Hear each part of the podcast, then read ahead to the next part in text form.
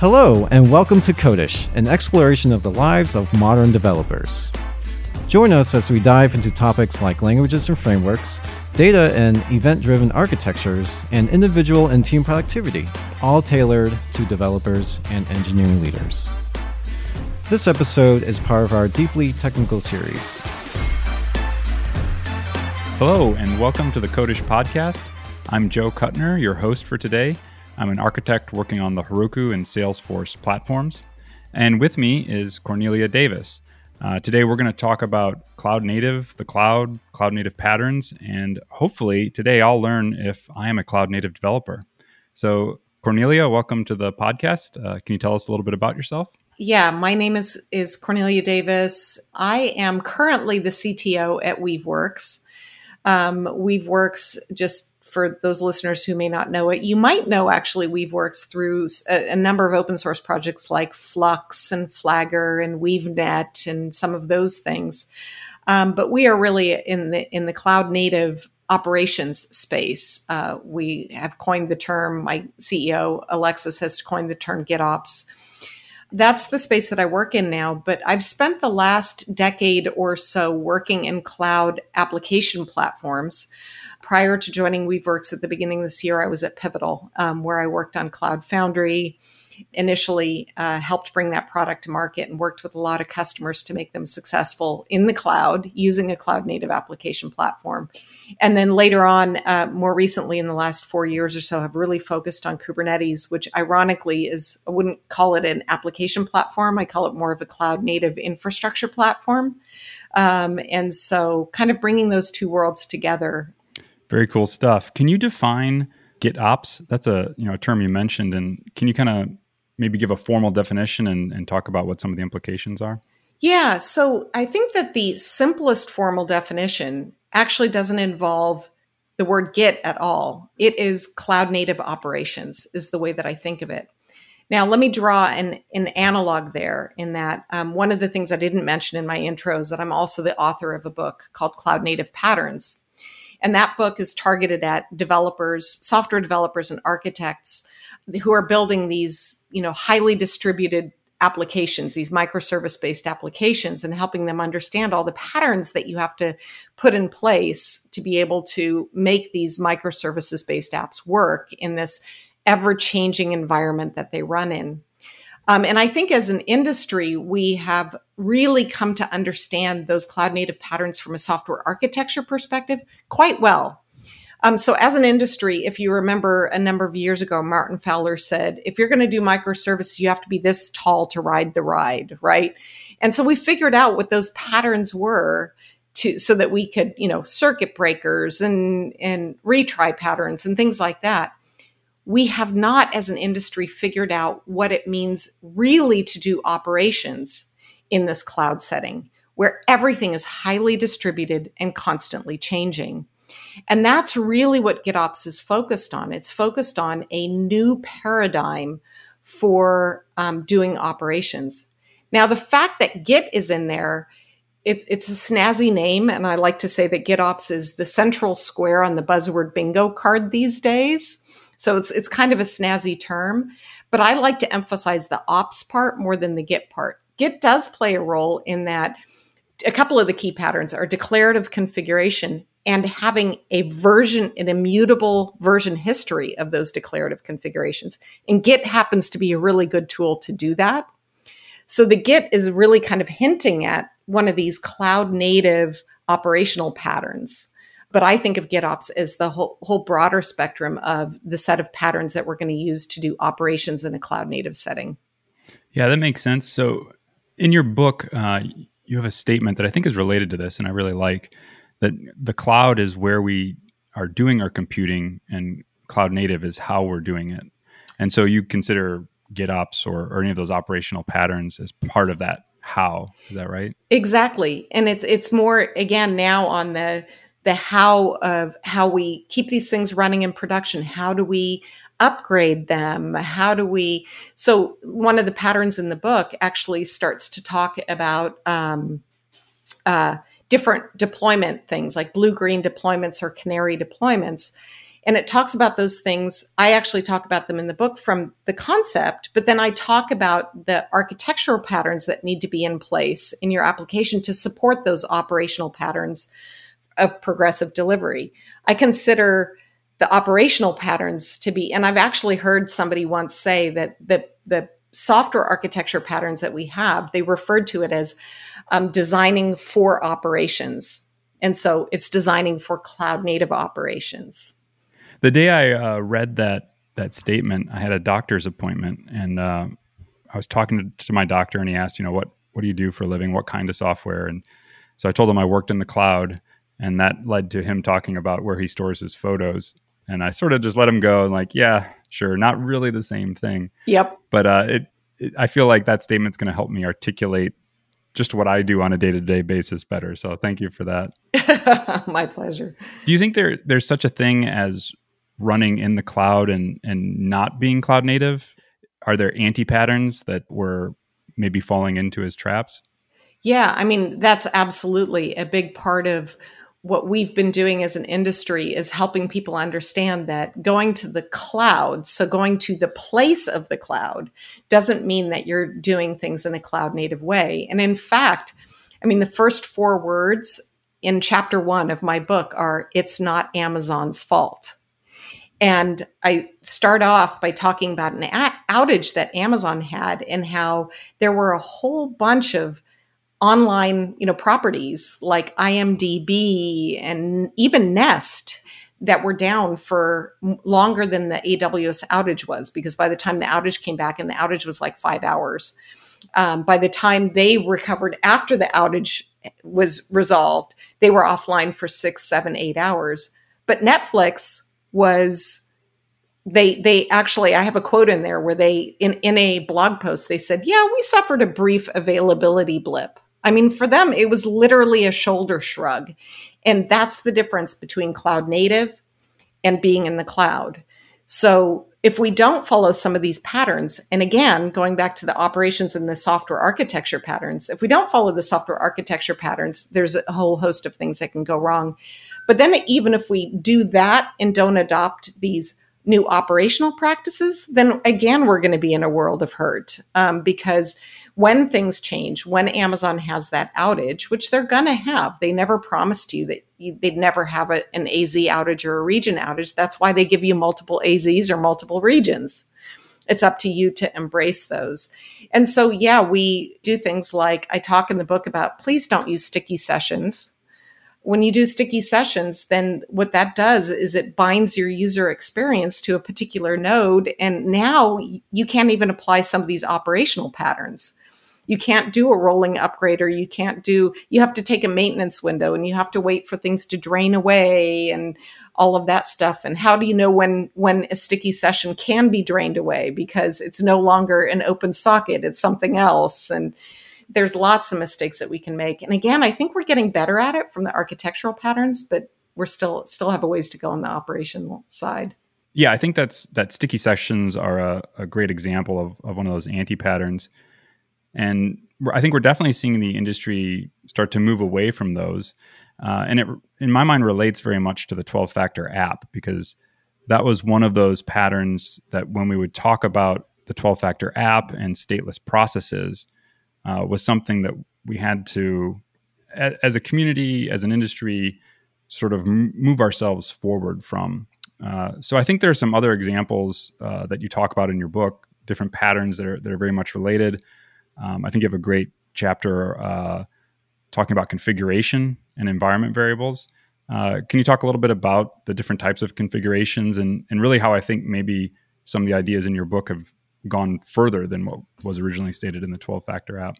So, on application configuration, what I think is super interesting about application configuration is the relationship to lifecycle and so that's a big part of what I did in in that chapter. And I think that application lifecycle and configuration were two adjoining chapters, if I remember correctly. Um, and I did that on purpose because they, they because of the relationship between them. Now, even today, I still find what I would consider application configuration deeply embedded in inside of a code base. You know, there's there's some value that's in there. Now we've gotten better at that. We've pulled that out and at least put it into a properties file. Um, but then there's the question of is the properties file compiled into the binary that's distributed, or is that something that is added later? When you're using something like the Spring framework, you can have other ways of doing that. And now the 12 factor app actually suggested well, let's use something completely neutral. Let's not worry about whether it is a dot properties file in Java or something else for Ruby or something else for C sharp or something like that. There's something that's uniform across all of these different environments, and that's environment variables. So let's use environment variables. And what's cool about the environment variables is it allows you then to draw them from a number of different sources. So you can use some of these operational patterns, something like GitOps, for example. You could use that to deliver environment variables, or you could use some type of configuration service, or there's a number of different ways that you can inject those things into environment variables. And so it's nice from that perspective. The environment variables are nice from that perspective in that it allows you from within your code to just say, look, I don't have to worry about the mechanism. I know that there's something that's ubiquitous across all of all of these environments. The relationship though to application lifecycle is really interesting because so when you change that environment variable, let's say somebody comes along and wants to do a credential rotation or something like that. You change a value, an environment variable. What, what is the cycle for picking up that environment variable from within the code? And this is where the relationship to operational patterns is really interesting as well, and tied back to the whole notion of 12 factor apps and statelessness is that let's take it, you know, a containers based way. Like, let's say, like something like Kubernetes. Let's say my thing is running in that container and I want to deliver new application configuration. This is actually orthogonal to whether it's an environment variable or not. I want to refresh the configuration. One of the ways that I can do it is I can just say, you know what? I'll just get rid of that pod and I'll stand up a new one. It's stateless. And that allows us some flexibility. It allows us to have some application code that maybe isn't designed in such a way that you can kick it when there's new configuration and have it reinitialize itself. Maybe it only can do that on initialization. But now you've applied some of these other patterns like statelessness that allow me to have an operational pattern that I can use to refresh the configuration.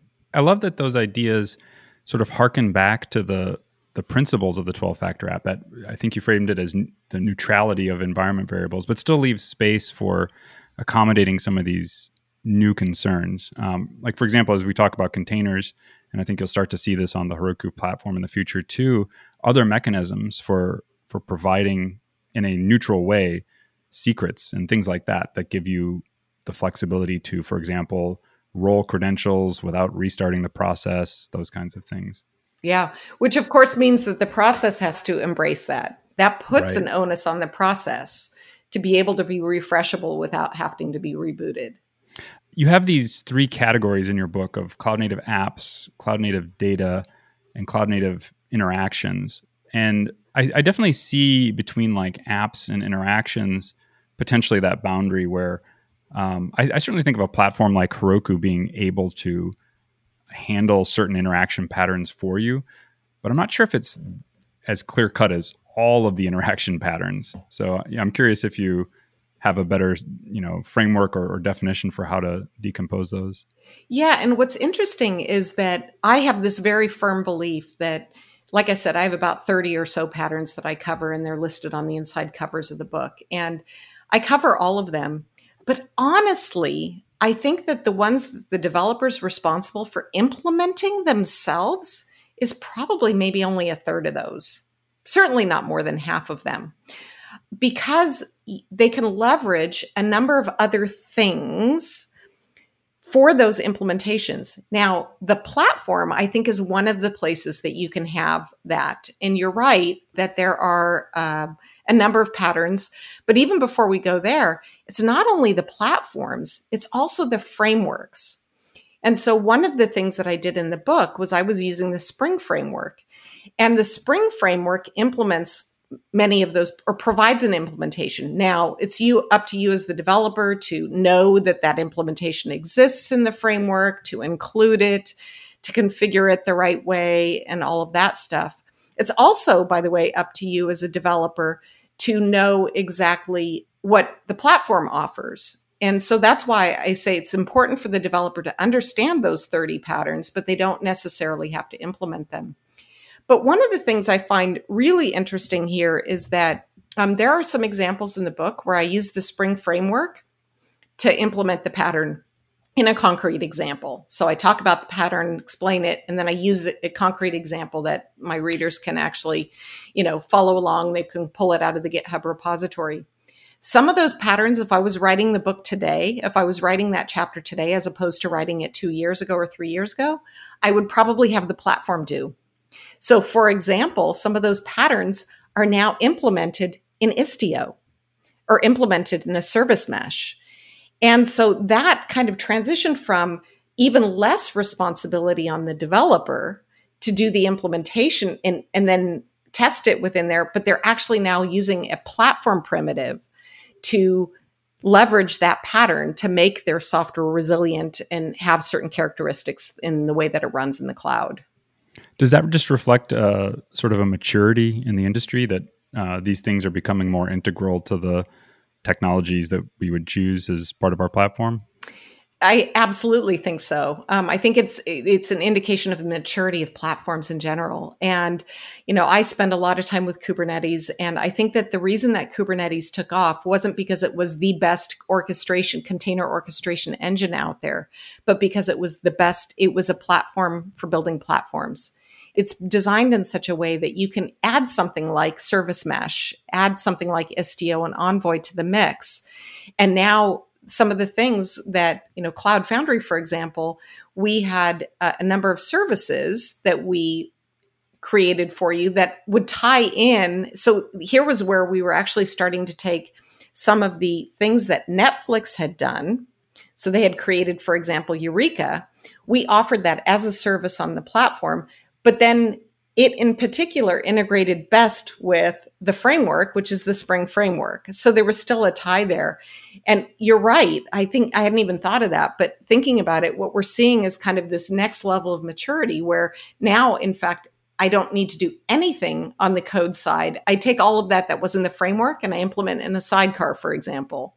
But that does introduce some new patterns like now you're just talking to localhost and you no longer have to worry. Your local code can just talk to localhost and it doesn't have to worry about doing the service discovery protocol because you've taken client side load balancing and said, okay, I'm going to let the sidecar deal with that. I'm going to let Envoy deal with that, for example. So uh, going along with that, I think there there is one thing in your book that uh, I might disagree with, or at least in terms of its certainty. And uh, you made a statement that uh, writing cloud native software is complex, just flat out complex. And so I'm curious as if it has to be that way, because as these platforms mature, as our uh, as we sort of kick those old habits down the road, you know, is it possible that a software developer who is not solving necessarily complex problems, but just trying to uh, build some something that's valuable to their business can still have all those cloud native characteristics like the resiliency and adapting to change without the software and the apps being complex? Like, is that possible or is it just inherently complex?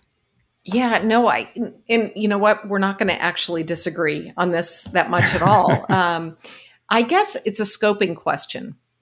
As a whole, when you look at something like Netflix, the Netflix application or the Facebook application or something like that. That is absolutely a complex system. It's got lots of moving parts.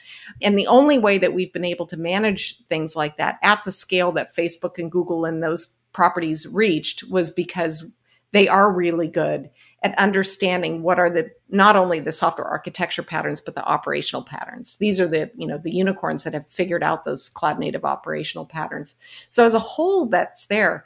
But i think that we have achieved the right thing if somebody who's working on a component within that system isn't burdened with that complexity.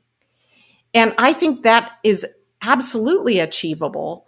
And have we achieved that completely? I would say Probably not. I think in places we have, but again, going back to you know the Kubernetes space today, today the developers are increasingly asked to not only worry about the, the code and the processes and the multi-threading that they have within their single microservice, but they are also asked to understand what it looks like from a deployment perspective and those types of things. And I think that we haven't nailed that substrate yet that makes it easy for services to be consumed into the complex wholes.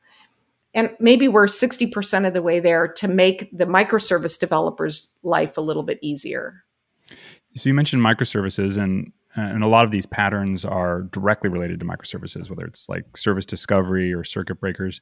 Uh, maybe this is a restating of the question I just asked before, but is there room for the monolith in a cloud native architecture in these cloud native patterns? Yeah, I mean, that's a really great question. I think that monoliths in general break so many of the patterns. So right out of the gate, you're going to be sh- burdened with with problems because you've now you're you're now running in a let's say cloud native application platform or an environment like that that assumes those patterns and that can do things based on those patterns eh, based on that assumption of those patterns being there beyond that there are definitely monoliths out there where the internal architecture is componentized. So you've done a good job creating separate services and maybe you're even doing statelessness and if if i'm following those patterns why am i not calling that a microservices architecture? Well it has to do with even the way that you bundle those things together. And so there's this idea of this monolithic bundle even if i've done microservices on the inside. And that type of monolith will probably work well um, reasonably well. It depends on again how those components are deployed in those types of things but it isn't going to solve some of the other things that these more loosely coupled microservices architectures do. And th- things like having independent release cycles, being able to do independent blue green, being able to, you know, create bulkheads um, between the different microservices. And so I would say that the answer is, I mean, I, I I'm not a purist. I'm a pragmatist. And I want to be able to take things that don't follow 12 factors. Maybe they only follow four factors. And I want to be able to bring some of those things over. And whether they get this like negative label of monoliths or not, I'm very, very interested in bringing those in, into the fold and getting there incrementally. So, in short, I think that there is room for some level of monolithic architectures, monolithic applications in the cloud and starting to make its way into cloud native and I think the reality is, I work a lot with large enterprises. The reality is that we can't just rebuild everything greenfield. We need to get there incrementally. Okay, so um, I'd like to come back to the 12 factor app because uh, I just love it so much and I talk about it so much. Uh, one of the things that I think you do really well in your book is cover some topics that may have been missed in the 12 factor app or like i often say if we were going to write it again from scratch today there'd be a whole bunch of things that we would add and uh, two of those are related. They're visibility and then logging and metrics. So I think in, in visibility, you talk about health endpoints. Can you talk about why that's important and uh, how it fits into the the cloud native patterns? Yeah, so I love that you you talked about visibility with respect to um, these probes, and I'm going to use the term that Kubernetes uses. They have you know these health probes and these health endpoints. Although you're as a as a developer of these services, you're responsible for implementing them. What Kubernetes does is it allows you to tap into those and do some interesting things with that. And in fact, I think that's really the answer to your question, which is okay. I've got a bunch of different components. And we talked about the fact that I've got lots of components that come together into a relatively complex whole, you know, whole as in W H O L E. So there's a there's a, a larger um, digital offering that is made up of composed of all these little microservices. And it's one thing to know whether one piece of that is working fine. And that is something that from a monitoring perspective, you could just say, okay, well, I'm going to monitor these components. What the health check does is it allows us to actually start to get some behaviors where we stitch those things together. So it allows, for example, a client microservice to let's say you've got some behavior in there you want to define some behavior in the client microservice on consuming a another service so a downstream service you have a system and going back to platforms you have a system like kubernetes that is constantly watching those health endpoints and then can actually help the upstream service do something different based on the way that that downstream service is appearing. So use the term visibility. So it's not just visibility in terms of a dashboard. I think a lot of times when we hear visibility, we think, okay, well, I'm just going to bubble things up to a dashboard. But visibility is super important for being able to orchestrate things and automate things as well. And that's a big part of what I see these probes and these health endpoints are about. I can tell you that 10 years ago, I didn't really think about programming health endpoints so that some automated robot could do something mm-hmm. on my behalf, depending on what that value is. But that's exactly what Kubernetes does. That's how Kubernetes knows, hey, if there's something, you know, there's this health probe that says, if I'm not getting back a response from that health probe, I'm going to throw away this pod and I'm going to create a new pod. I'm going to create a new container instance for you.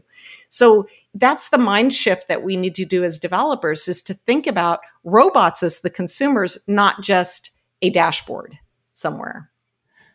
So the subtitle of your book is uh, designing change tolerant software, and I really like how uh, several times throughout the book you characterize cloud native patterns and cloud native apps as being able to adjust to new conditions and, and adapt to change. So I'm wondering if you can give you know some examples of the kind of change that you're talking about, maybe something uh, that you've experienced. Yeah. So, I mean, that is really what characterizes the cloud just about more than anything else. I mean, highly distributed, and I've talked about that a few times. So, you know, highly distributed microservices all over the place, network latency, networks going in and out. And in fact, that network latency and networks going in and out kind of hints at that change. That's one of the many, many things that can change in the environment. And so that change tolerance is partly there to say, hey, stop assuming that your infrastructure is going to be stable because your infrastructure is going to change. We talked about the, the example of it's not Amazon's fault. You know, there's that's one of the things that I always say is if you as a as an administrator, as an operations person, if you ever catch yourself thinking, okay, I'm going to run the script and then I'll be done that that done word is a bad word in the cloud because you're never done there's always some change that's happening but there's also change that is intentional change that you want to be able to enable. So i'll give you a concrete example here. One of the things that we used to think 10 15 years ago we used to think that the way that we achieved security in our software systems was to go through this rigorous process of analyzing everything. We had the security office and we had the change control people and we this is part of what has slowed us down significantly in being able to do deployments. But we did it. It was something we were willing to put up with because we felt like the way that we could be secure is to get everything set up in a secure way and then not allow it to change. As we've gotten better and better at the cloud, we've started to realize that there's some really interesting patterns. And we've started to realize that, in fact, security comes through constant change. So, for example, the way that we have historically tried to protect ourselves from malware is to have malware scanners. But the malware scanners depend on recognizing the signatures of malware, signatures that are coming across networks or signatures that are coming across in, I don't know, compute profiles. You start seeing spikes on some regular basis. And those are the things that we tried to look for. But what if instead we said, you know what? We recognize the fact that we're never going to be able to see those all those signatures. There's going to be some clever hacker that gets malware in there that is going to be indete- undetectable. What if we just throw away that container instance every single day? And so now the malware, maybe it gets in there, but it doesn't live there for six months collecting credit card numbers, right?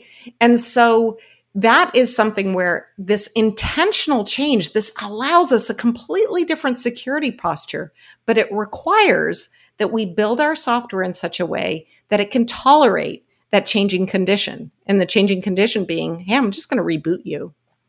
Well, uh, thank you for joining us today, Cornelia. Uh, it's really been a pleasure to talk. Uh, if you are interested in learning more about uh, cloud native patterns and cloud native applications, uh, we'll include a link to your book, uh, Cloud Native Patterns from Manning, in the show notes. Thanks again. Thanks so much for having me. It's been a real delight. Thanks for joining us for this episode of the Codish Podcast. Codish is produced by Heroku, the easiest way to deploy, manage, and scale your applications in the cloud.